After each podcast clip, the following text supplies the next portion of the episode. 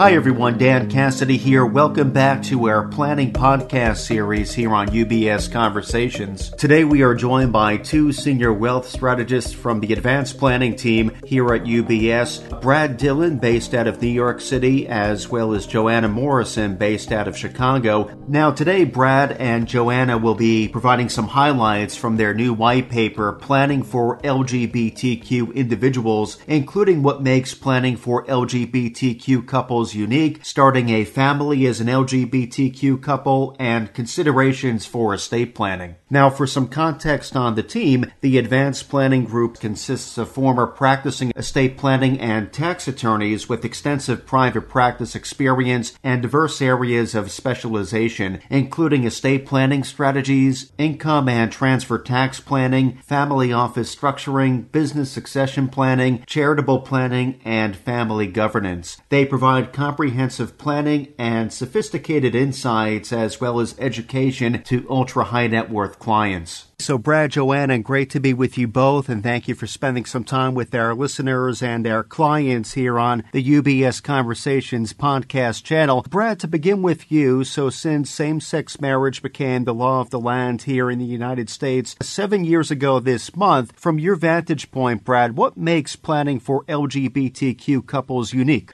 Well, thank you, Dan, for having me, and thanks for all the listeners who are joining. And the first thing I'll say is Happy Pride Month. That's a great question you ask. What makes it unique? You know, we've been allowed to get married for the last seven years since the Obergefell v. Hodges decision uh, from the Supreme Court in 2015. In fact, many same-sex couples did rush to the altar uh, at that decision. The Williams Institute estimated that the number of same-sex couples who marry has nearly doubled since 2015 when that ruling came about and that, that's that's great. There's a doubling, but this rapid rise um, in recent years, uh, despite that rapid rise, not many or not every same-sex couple is at least rushing down the aisle.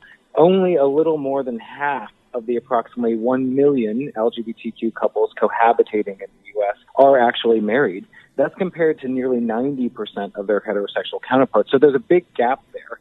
And so that's the first part. There's a lot of LGBTQ couples living together unmarried in the U.S., which is fairly unique when you compare it, of course, to our heterosexual counterparts. So why is this? Well, some of the couples registered as domestic partners or entered into a civil union, and when marriage became the law of the land, they didn't see any importance in going that next step.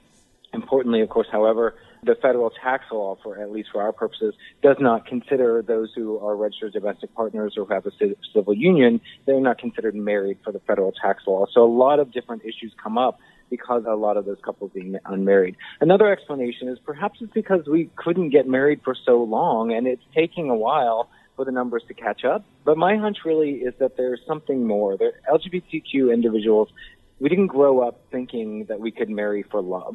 And now that we can marry, a lot of us are thinking, well, should we get married? Now that we can get married, should we get married? And so what are the benefits and the drawbacks of marriage? We're thinking about it a little bit differently. It's not just for love.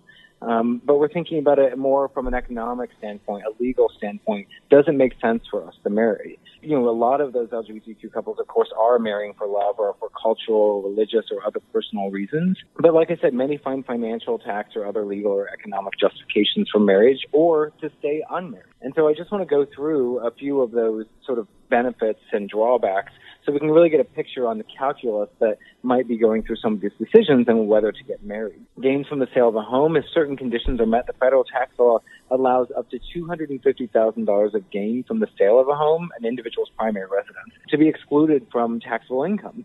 The exclusion, if you're married, doubles to $500,000. So that's a really nice feature. If you have a primary residence, you can sell it. If you sell it for $500,000 more than you asked for or less than you bought it for, then you can get that $500,000, uh, that extra, that growth really is, is not considered taxable income, which is a really nice feature. And then finally, for gift and estate tax purposes, transfers between spouses, married spouses, um, are, are qualify for a 100% gift and estate tax marital deduction. So if you make a transfer of assets to your spouse during your lifetime, you can give them a million dollars and there's no tax consequence to doing that. You can wait until death and they can inherit a million dollars from you. There's no tax consequence to doing that. You don't, there's no gift to tax during life. There's no estate tax at death. Um, so that's also a really nice feature. That's something that's not available to unmarried couples, and it's something we'll get to in a moment. Finally, I just want to talk about the drawbacks of, of this calculus that I've mentioned before of whether now that we can get married, should we get married? There's an income tax marriage penalty. For high earners in 2022, for single individuals reach the highest marginal rate of federal income tax, 37%, on income earned over $539,000 in that. Married couples hit that highest rate on income earned over $647,850. That's well below a doubling of where the single is, the 539,900 figure. If they were married couples are treated the same for an income tax purposes, you know, that figure would be doubled for married couples filing jointly, that 539 figure, but it's not. It only goes up from 539 to about 647. So two married high earners would therefore have to pay more federal income tax than they may have had to pay had they remained unmarried. This is called the marriage penalty. So there's a financial, because there's a financial penalty associated with married couples who are both high earners. Couples may not avoid this penalty, of course, um, by filing separately either, which is uh, something to note.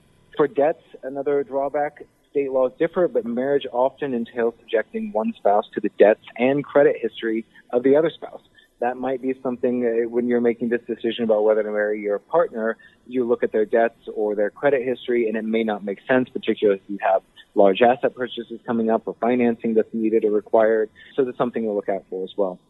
And then there's some more complex estate planning matters, tax status of certain trusts. Prior to the legalization of same-sex marriage, many of these LGBTQ couples engage in gift and estate tax planning by setting up trusts for their unmarried partners naming the unmarried partner as a trustee of a trust, getting married after such transaction. So eh, they may have set that up pre Obergefell ruling 2015 and got married after. But that can engender a lot of unintended consequences. When you set up certain kinds of trusts or you name a, a trustee that's not your spouse, during the time you set up the trust, there's not some negative tax consequences associated with that. But with getting married, the tax law pays particular attention to intra-family transactions, including to spouses. And so some of those innocuous transactions that you did before marriage, because you were having the trust benefit an unmarried partner or unmarried partner become a trustee, those were innocuous feature of the transaction. But post-marriage, they can have really deleterious income and gift and estate tax consequences. So it's something to also watch out for. Just want to go back for a brief minute on those couples who choose not to marry. As it appears that many LGBTQ couples are choosing, in fact, not to marry at the moment. Unmarried couples aren't afforded any rights under the law as it pertains to taxation, so they need to be particularly vigilant in their financial transactions between one another. The federal tax law, like I said, allows unlimited transfers between spouses without taxation. Unmarried couples can only give each other about $16,000 a year without being required to report a taxable gift on a gift tax return. You can imagine a lot of times where this might come up where, for example, you have unmarried couples, maybe they've been together for 20 years, maybe they have children together, maybe one of the partners is the earner and the other one maybe stayed at home to take care of the children, just like a regular heterosexual couple might. And what happens in that moment, if they're unmarried, say that earning spouse goes and purchases a home that the family lives in, but titles the home in the joint names of both unmarried partners. That would be considered a taxable gift, a transfer of half of the home to the other partner, which would require a filing of a gift tax return utilizing one's lifetime uh, federal gift tax exemption amount, or perhaps even worse, having to pay gift tax on that transaction. Now, no one's paying attention a lot of times to who's paying for what and how much is going and when and have we spent more than $16,000 in annual exclusion amount in that year? And so that's why I'm saying unmarried couples have to pay a lot more attention to the rules out there because they don't have this unlimited transfer between spouses feature from marriage. And so they have to pay a lot, very very particular and close attention to their financial transactions between one another uh, so they don't get tripped up with all of the gift and estate tax rules out there. Finally, for unmarried couples, something to watch out for, of course, is it's just their, their regular estate planning, their wills, their healthcare proxies, their powers of attorney. Where do you want your assets going? Of course, the state law is going to, if you don't have a will, state law governs where your assets go at death. And I can guarantee you they don't go to an unmarried partner unless you've stated specifically that you want that in your will. So if you want your unmarried partner to be able to inherit your assets at your death, you have to have a will to do that. And then the same for a healthcare proxy. If you, if you want your unmarried partner to make healthcare decisions for you in the event you become incapacitated, that's something to watch out for. Some doctor in a hospital isn't going to just let some unmarried partner make healthcare decisions for someone that's maybe on life support or someone that needs artificial nutrition or, or something like that. So there's something else to watch out for if you want your unmarried partner to be able to make those important life decisions, those healthcare decisions for you in the event that you become incapacitated, you're going to have to have a healthcare proxy. And the same goes for your financial decisions. Having a power of attorney in place that uh, so again the unmarried partner could make financial decisions on your behalf. Continue paying the mortgage. Continue paying rent. Continue any financial transactions that were in place. Access your bank account things like that the sort of basic things that you would hope that your unmarried partner of X number of years would be able to, to maybe potentially access or effectuate these financial transactions. Well, in order to do that, you have to have a financial power of attorney uh, naming that unmarried partner as the agent, in fact, or attorney, in fact. And so, something to watch out for. Again, you've got to be more vigilant in your transactions between unmarried partners, but also you have to you have to put a lot of other documentation in place to ensure that you get some marriage-like qualities to your relationship that probably adhere to exactly what you want and what your wishes are and your intentions are between you and your partner. Well, Brad, thank you very much for covering all of that ground with our listeners and our clients. A lot there to take away, a lot of considerations for our clients. So appreciate the insights and the perspective, Brad. Uh, Joanna, to welcome you into the conversation, what would you say are some key considerations for unmarried LGBTQ couples when starting a family? Thanks, Dan, and, and thanks everybody listening. I'd like to echo Brad's sentiments and say happy Pride Month, everybody out there. But to focus in on your question, Dan, LGBTQ individuals and same-sex couples, you know, when they're looking to start a family, there are a number of different ways they may go about this. We find that it's most common to use um, adoption or artificial reproductive technology, commonly referred to as ART. And what we're seeing is that the legal relationship between a parent and a child, they're state law concepts, right? And these state laws are just not keeping up with what I would consider the modern family. When I was looking through to help write this white paper, a lot of these laws were uh, put together in like the 60s and the 70s, and they're just very dated. So while an adoption decree is indisputable evidence of the parentage of a child and post Obergefell, a married same-sex couple, they can petition to adopt jointly so that both individuals be recognized as a child's parent. But in some states, unmarried couples, they can't adopt jointly. And, and that's problematic when you think about obviously having the legal parent-child relationship for emotional reasons, but just for practical everyday reasons. Think about enrolling a child in school or taking that child to the doctor and being able to make medical decisions for the child. Some states will allow unmarried individuals to do what's called a second parent adoption. So the first partner would do uh, the adoption and then the second partner would come later and do the second parent adoption. Now that's not the case in all states. So you have to be very careful when you're thinking about this. What is my state law and how do they recognize this relationship when we're trying to adopt a child? If you're thinking about using assisted reproductive technology to conceive, there again, you have to look at the state laws. Many state laws uh, say the woman who gives birth to the child will be the child's mother, and the mother's husband is going to be presumed to be the other legal parent. Now, for obvious reasons, that doesn't work necessarily with LGBTQ individuals and same-sex couples. The Supreme Court has said, well, we have to apply the law the same. So if we're going to say it's the mother's husband, it would just be the mother's spouse. So if you're going to be uh, biologically considered the child's mother, that mother's spouse will be presumed to be the other legal parent. But if you think about that, for unmarried individuals, it's problematic. So you could end up in a situation where two partners have raised children. One partner is considered to be the mother, but because they are not married, the second partner will later down the line have no rights, come a custody dispute or something to that effect. So there are just all these things to think about just because state law has not kept up. So, Joanna, as a follow up, do you have any estate plan drafting tips that you can share with our listeners and clients? Uh, yes, of course. So, when it comes to providing for children down the line, if that legal relationship that I've been going on about hasn't been established, you need to be very purposeful in naming the children in the document or stating who you consider children. You can expand the class of beneficiaries. It's quite common now to say, I consider anybody adopted down the line to be a child or a descendant.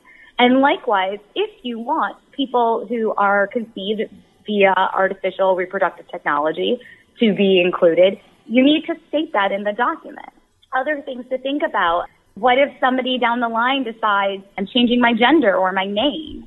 Let's say you put Joanna in the document, but I decide to transition and I become Joe. What does that mean? And I think that people need to be very thoughtful about that. And if they mean for Joe to be able to take, then that needs to be included in the document. Gender neutral pronouns might be more respectful in the document.